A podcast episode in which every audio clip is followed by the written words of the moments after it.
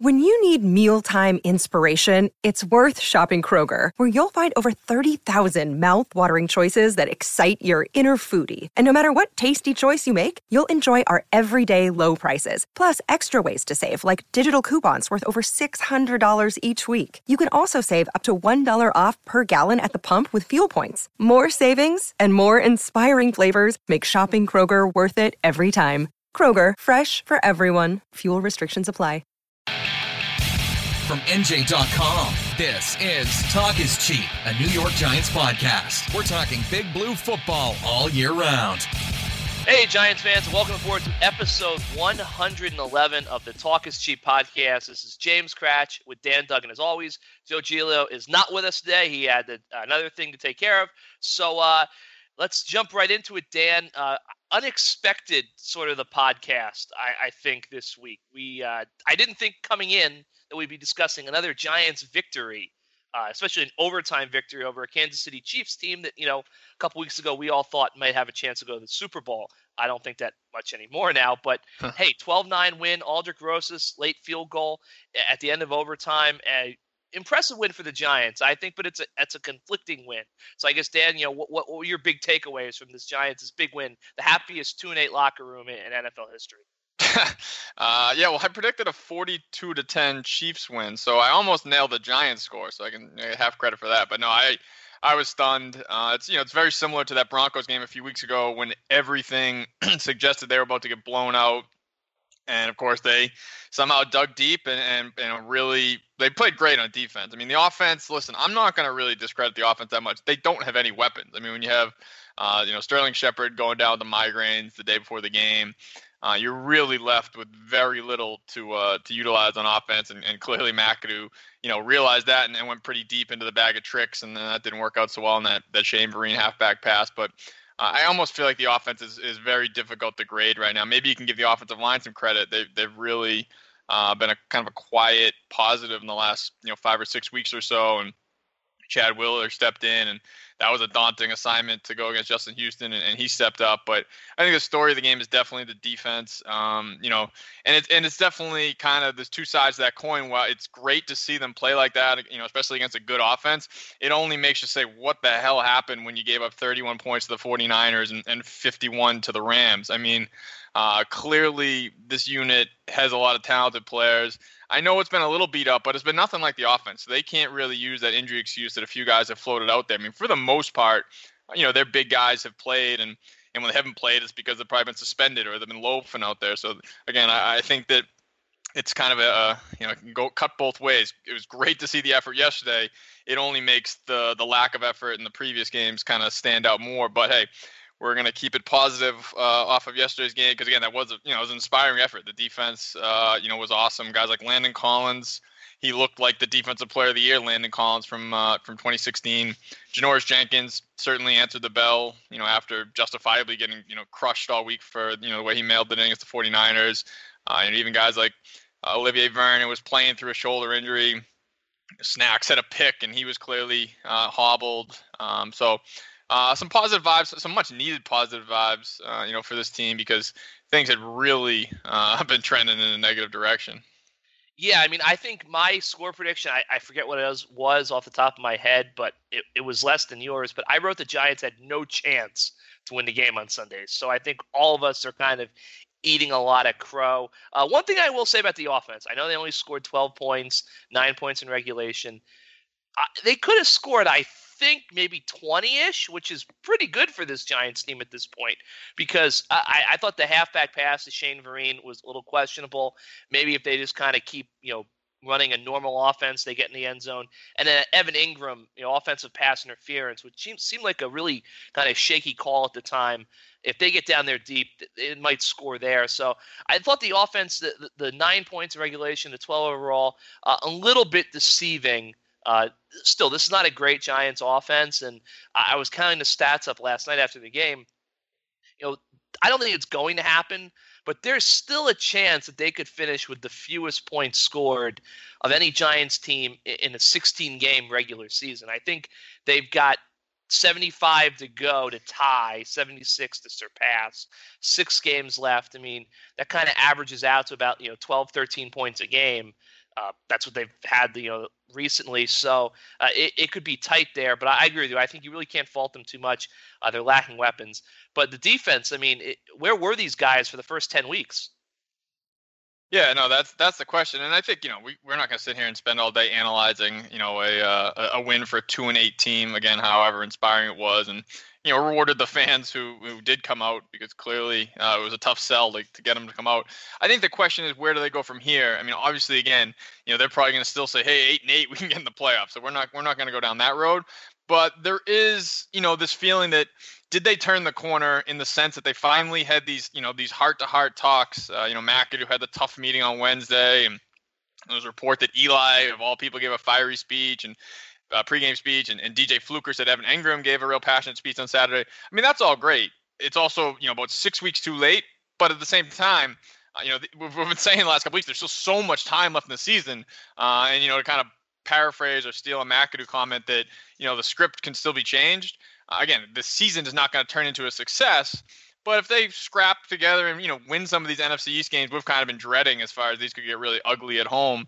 Uh, it, you know, it, it will you know say something. It'll certainly say a lot for McAdoo uh, that if he's still able to get through to his team when you know all indications were that he had lost it. Um, so I mean, that's the question. It's not so much like this Chiefs win is going to propel them onto greater things, but was it a sign that you know maybe enough is enough and they are going to you know turn it on and, and finish you know respectably uh, as we go down the stretch here? Yeah, but I mean, I wrote this this morning on NJ.com. It seemed like they decided enough was enough when they beat the Broncos, and then they they lost the game to the Seahawks. That was a competitive game.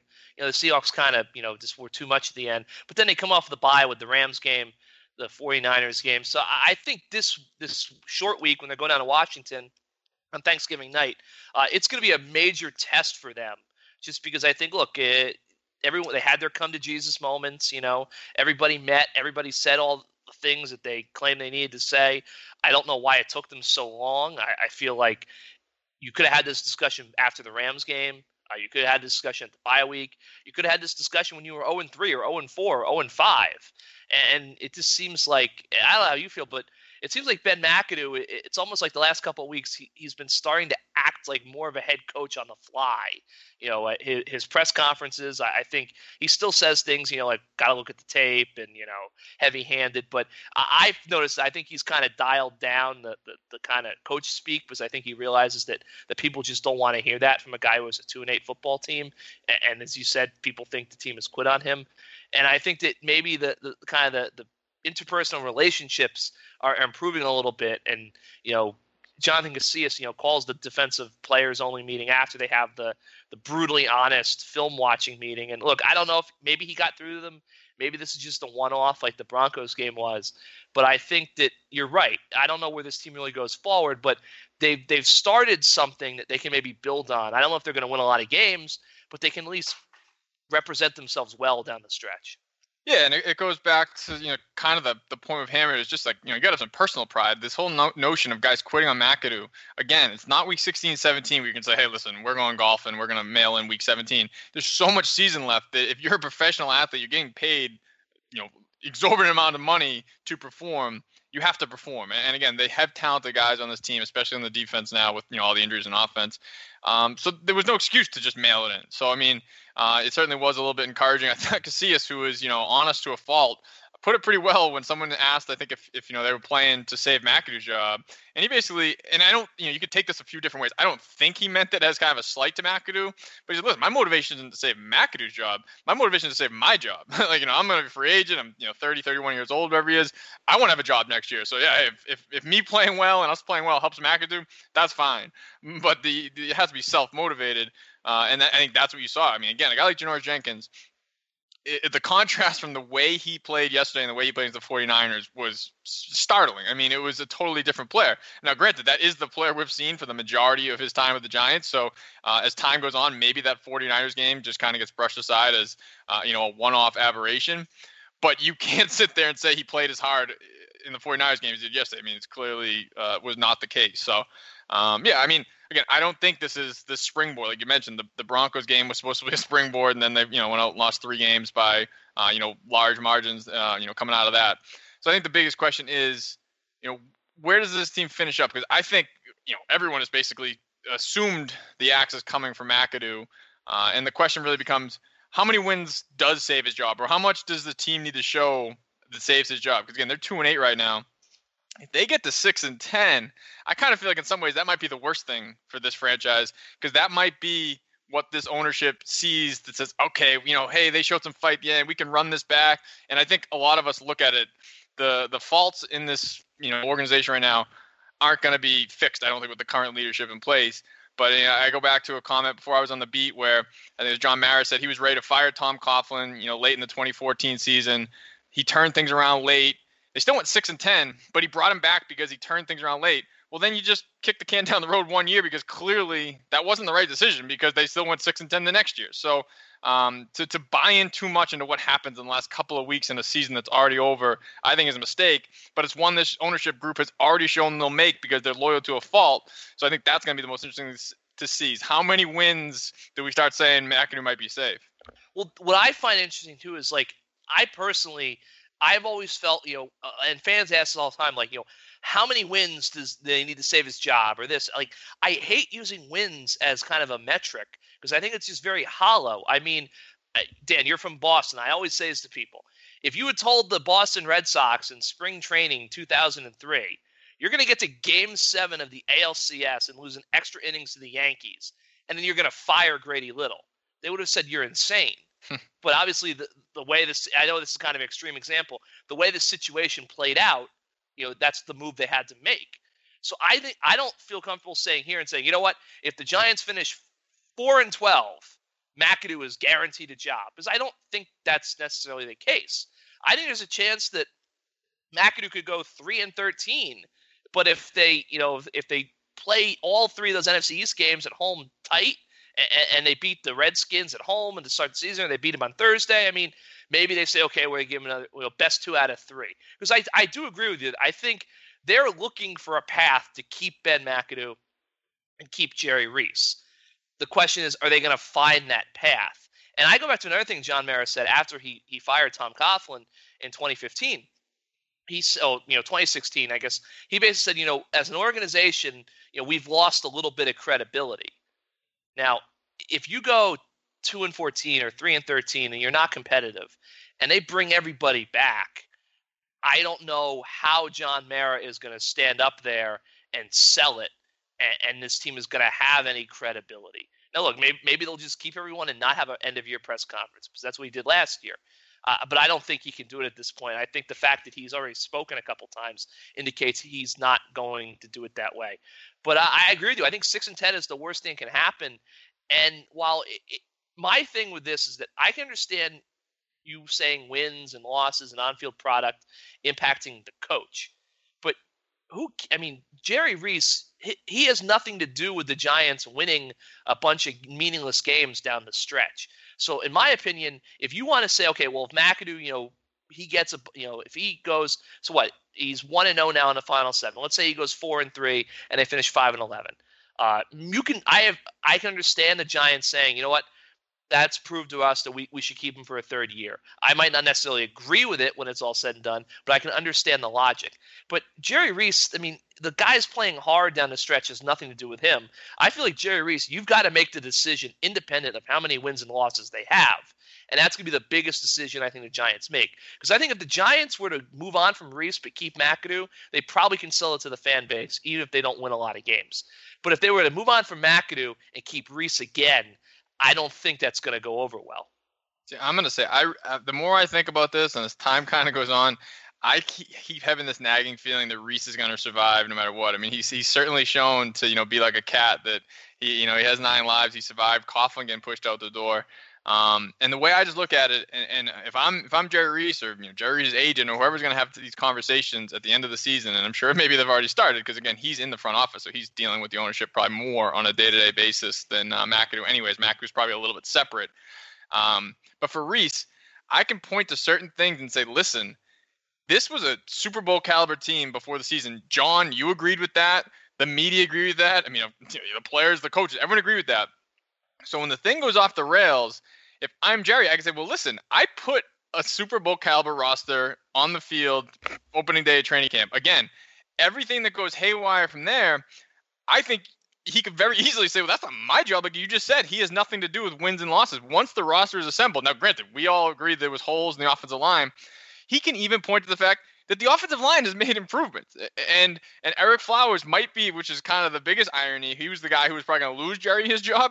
He could be turn out to be the guy who saved Jerry's job. If if Ereck Flowers continues to play, you know, the way he's played. Now I know you people can parse say he hasn't been that good, hasn't this run blocking hasn't been that great, or you know, PFF's pressure stats are skewed, whatever. He's not what he was for pretty much all of last season and the first two games this season. He has definitely made strides. He's been serviceable. Eli isn't running for his life every play. Granted, again, they have made another adjustment as far as Eli getting the ball out. But that I kind of digress. All I'm saying is, if he can point to Ereck Flowers improving, he can point to I had a very good roster in place. Everyone agreed that. And then the thing goes off the rails. That's Ben McAdoo's fault. Now I don't know how deep that divide is, but I mean, listen, if you're if you're next on the line, it's a lot easier to kind of point the finger at the next guy. And the other thing I'll say, a lot of the the players who have kind of emerged here have all been on the roster all along. So I think that's another thing Jerry can say listen, Orleans Darkwa, hey, he was on the roster. I didn't make McAdoo stick with Paul Perkins and make him the starter in May. DJ Fluker, I went out and signed him. I didn't force him to start, you know, John Jerry at right guard. Uh, Chad Wheeler, I didn't force him to stick with Bobby Hart, who was terrible. Uh, I, I brought this undrafted free agent in. Clearly, the kid has some talent. On and on. I feel like he can make those points. Now, again, I'm kind of playing devil's advocate. I, I would have no problem with them moving on from Jerry Reese because of some of his, you know, misses in the draft that have really kind of gutted the depth of this team. But I think there's a much stronger case to keep Jerry Reese for a lot of the reasons I just said. And then again, he can also point to Evan Engram, you know, borderline Pro Bowler. Dalvin Tomlinson stepped right in, been a stud. Uh, you know, Wayne Gallman looks like a productive player. Avery Moss looks like a productive player. So again, I I don't want to be sound like I'm making the case that they should keep Jerry, but if Jerry you know, makes this case, it is a little tougher to argue. Whereas McAdoo, if they finish four and twelve, it's like, listen, you were handed a Super Bowl contending team and went belly up, and the players rebelled. That's kind of all falls on McAdoo, in my opinion. So I think that's going to be fascinating to see how that plays out. And of course, you can't ignore the fact that Jerry Reese has two Super Bowl MVP, Super Bowl trophies. Now you can say, oh, it was Ernie Accorsi's roster. It was a long time ago. I agree with all of that. You know, potentially doesn't matter. It's still on his resume. Ben McAdoo doesn't have anywhere near uh, the type of resume. Hasn't built up near the type of goodwill. Uh, you know, with this ownership group. Yeah, so I have a theory about um, what you do if you're an owner or an athletic director uh, when you have a coach and, a general manager. Um, I've always looked at it this way: if if if I'm John Mara, I wake up every morning and I say to myself, "Can I envision, you know, in my head, you know, close my eyes and envision standing on the podium after the Super Bowl with McAdoo on one side, with Reese on the other, and Roger Goodell handing me the Lombardi Trophy, and we just won our fifth Super Bowl. And I think that when when an owner or an AD, if you get to college, when they get to that point where they can't envision winning it all, because that's the goal of, of, of high level athletics. And when they get to that point where they can't envision doing it with their coach or with their GM, I think it's time to move on because that's the that's the only goal that you guys are really working for. And the thing with Jerry is I would assume that John Mara, even when he has his doubts and things are going poorly, he's been there twice with Jerry Reese. Mm-hmm. So of course he can envision that. I think the question for him is, can he envision Ben McAdoo winning a Super Bowl with the Giants? And you know, maybe he still can, but I, I think that that is probably where the doubt is going to set in. And I think that when you get to that point, so I think you're right. I think the worst thing the Giants could do is sort of win a couple games down the stretch and then say we still kind of have our qualms and our, our hesitation about how this is going to work long term. But he won a couple games, so let's give him the, a hmm. third year. I mean, th- that's not going to work because, well, I understand Coughlin was a very different situation. You could run it back next year and be in an even worse spot because when if you run it back next year and you don't succeed, well, now Eli's a year older you still might not have the draft pick because they're going to run it back. They're going to try to reinforce this roster and be a you know, contend again. You know, you could be kind of be stuck in that no man's land, and then you might have to clean house. And you know, you could have cleaned house a year earlier. You know, and you don't know what's going to be there. So it's a really interesting situation the Giants are in, and I've been kind of surprised that you know, look, we, we you and I we we've kind of told the the hard truths about the Giants all year. Uh, you know, the fan base, there's not a lot of optimism on Monday morning about this win. Hmm. I was stunned. I mean, I thought, look, the Chiefs are a good football team. They're probably going to win the AFC West. You know, maybe they'll get their act together and look like a contender again down the stretch. But I thought Giants fans would be kind of excited about this game. And for the most part, it seems like people are just saying, we just slipped in the draft order and our offense stinks. And the defense, you know, where have you guys been for 10 weeks? You know, thanks for showing up. I've mm. been kind of surprised about how kind of down Giants fans seem to be on this win. And it seems to me that they are really ready for major changes and they're really ready to kind of have a top draft pick and maybe go get a quarterback after all the excitement, you know, with the UCLA USC game the night before. And it's almost like this is just kind of a roadblock for that process. Yeah, and it's it's kind of funny the the draft you know order stuff because granted we've been monitoring it because when you're one and eight, it's staring right in the face. But you know now they got this win, you probably figure they'll scratch out another win or two. So and the Browns don't show any signs of winning. You know, the 49ers, you know, that might have been their one game where they really rallied against the Giants. So they probably weren't going to end up with a top two pick, anyways. Uh, you know, easy to say that now after that win. But so, I mean, does it really matter if you're picking third or picking fifth? I mean, of course, you know, all things being equal, you'd rather have a better pick. But you can't really sit here and, and hand over, you know, moving a, a, spot or two in the draft order unless it's going to be one or even two. So um, I think fans, I mean, there's just too much time left to really. I mean, listen, if it's week 17 and a win moves you a spot and a loss would move you the other way, then I can understand it. But I mean, there's just there's too much time left to really live and die with the results with the draft order in mind. Because I mean, listen, now they're two and eight. There's a bunch of teams within striking distance at three and seven, and you know the Colts might not win another game. So I mean, they could end up you know passing them. Um, and, and, you touched on that game on Saturday night. I will say this: um, there's nothing that that's jumped out in that game that said, "Listen, if you get one of those two quarterbacks, you have the next." Well, Andrew Luck's kind of an interesting guy because he looked like he was going to be that guy, and now you know who knows where his career is headed. But you know what I mean? The next Aaron Rodgers, the next whoever, a guy who's going to be a franchise quarterback for 15 years. I mean, they both looked good. I mean, there definitely was a lot of positive. I think Rosen uh, has a ton of arm talent, like just superior ability as a passer, and I think he'll probably you know be a very good pro. Uh, but you know, there's still question marks about his makeup, and, and he had a few bad decisions that game. Uh, and then Darnold, I mean, I think the, bigger concern is really that people think he's going to go back to school, and, and he looks like a guy who could use it. I mean, I think again he'll be a good pro someday, um, but I think he probably could use another year of seasoning. Uh, he's still a little rough around the edges. So, I mean, if the Giants end up with the third pick, they're not going to probably get either one of those guys if they even both come out. So I just don't think, um, you know, it's worth worrying too too much about that. Uh, and again, I think that this team, it, obviously, if you have a top pick, it's hard to pass on a quarterback when you have a you know soon to be 37 year old quarterback. You're gonna need to find that replacement at some point. But I just don't feel like they're in such dire straits that they need to force that pick because again, you only get those so many times. So if it's not gonna be a franchise franchise quarterback, then go get a you know the best player available. and let's overuse whether it's an offensive lineman or a, you know a pass rushing linebacker, which this team hasn't had in forever. Something like that. I mean, I think could help the team just as much because, like you said, they're not going to tear it down. Pretty much no matter what. Eli's going to be the starter in 2018. They're going to have talent uh, on both sides of the ball. Guys like Odell coming back. So.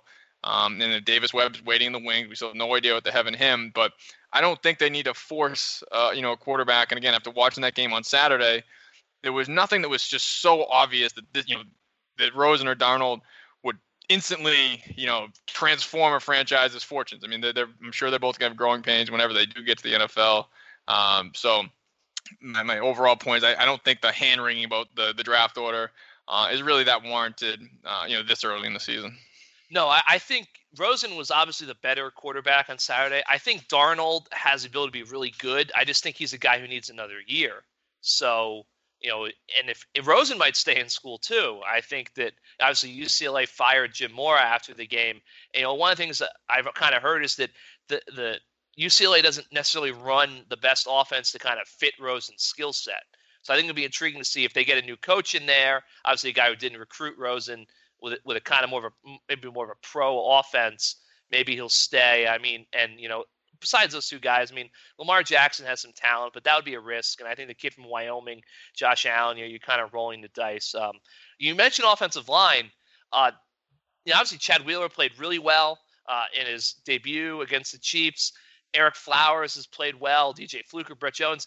It seemed like the Gi- the Giants' offensive line situation has become incredibly fascinating out of nowhere because they're starting to become more productive on the field, And now you've got a bunch of guys in the mix. Some guys are going to be free agents. Some guys are, are young, and you're going to have to make a decision about where you're going with them.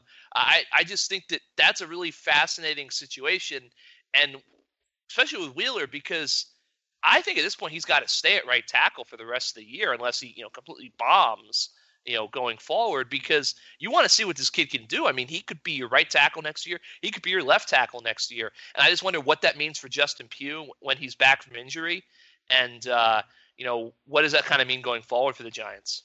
Yeah, that's an interesting point. I really hadn't thought of because I mean I think we all expect that Pugh won't be ready for Thursday's game. It'd be a quick turnaround, and the back injury is something that uh, seems like it's going to be you know a multi-week problem for Pugh. So if nothing else, Wheeler should get another start. So you know you don't want to overreact to you know one start, and you know I haven't gone back and watched the all 22 film. I know you know Pro Football Focus said that Houston you know you know had some pressures. Again, nothing stood out to me. And when you're watching the game, I'm not gonna sit here and lie and say I'm in the press box studying the right tackle play. Obviously, you're watching the ball, and you just kind of notice if a guy's getting beat on. That's when they stand out. You have to go back and watch the film to really see, um, you know, if a guy played as well as it appeared live. But uh, nonetheless, I mean, he clearly was a lot better than Bobby Hart, and he's a guy who no, don't just look at this one game. If you go back to his college career and, and the pre-draft process, he was a guy who was considered a mid-round prospect. Now, granted, he had some off-the-field stuff that that kind of uh, you know dropped him, and, and, the Giants were lucky to get him as an undrafted free agent. But uh, seems like all that's kind of behind him. He's he's hasn't been any sort of problem since he's been here. Um, so there's more than just one game to, to go on. I mean, he's a talented, you know, athlete. He moves, you know, really well for an offensive lineman. Like you said, he he might, you know, he probably has. You could probably flip him to Flowers. I mean, it seems like that would probably be ideal for next season if, if you know Wheeler continues to develop and you know Flowers you know plays like he's been lately. That might that might be a tremendous solution. But that, that's getting a little far down the road.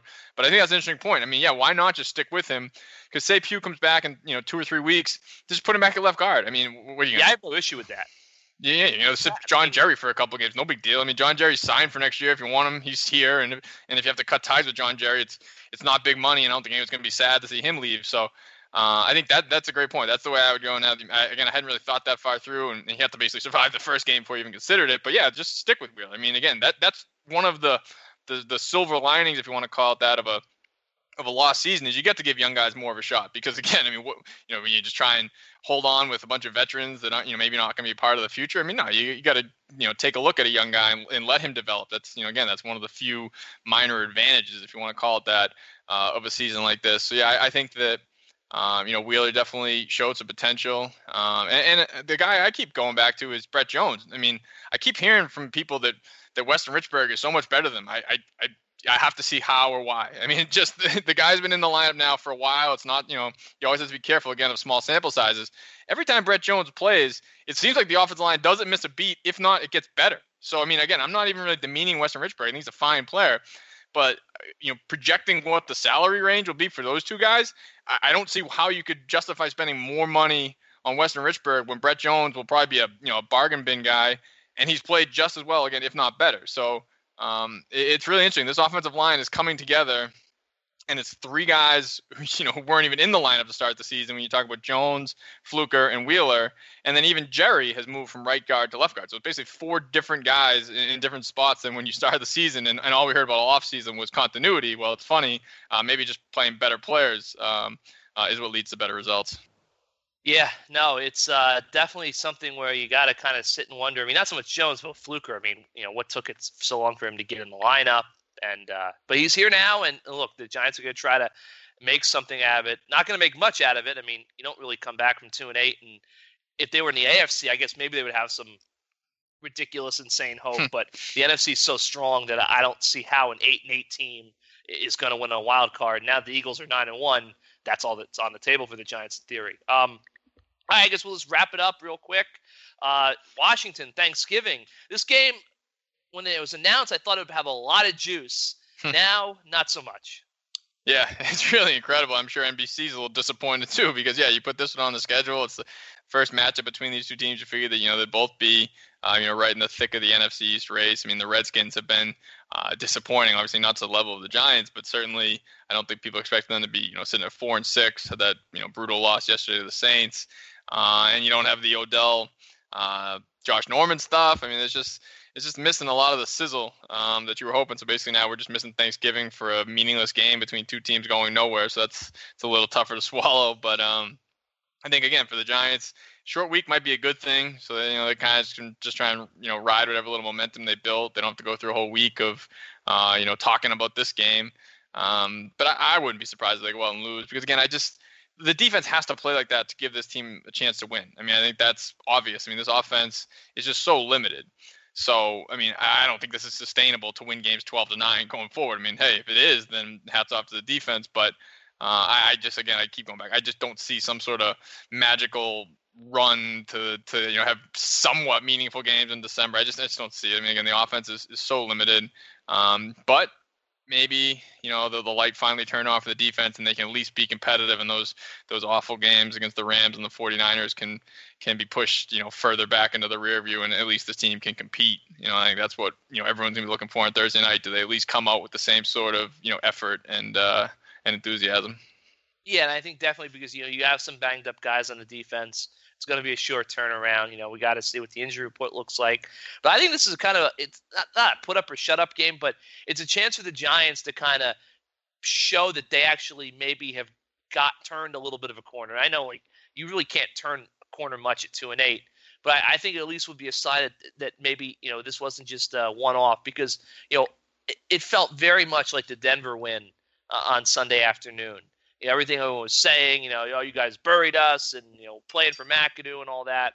And, and, it didn't really amount to all that much. And I think this is a game, you know, look, national television, Thanksgiving, you know, it's a special day for football. The Redskins are your, your oldest rival. I know that there's not a lot of buzz to this game, but, you know, it's still Giants Redskins. I think it's a game they got to show up. I don't, they, they don't necessarily have to win it to prove that they're kind of maybe steadied their ship a little bit, but they've got to at least show, go down there and give an effort. Yeah, exactly. I mean, that's that's where we're at in the season, which is kind of sad. We're talking about you know a team that again had Super Bowl aspirations, and we're just we're gauging their effort. and again, that should never be a consideration for an NFL team in the first place, if you ask me.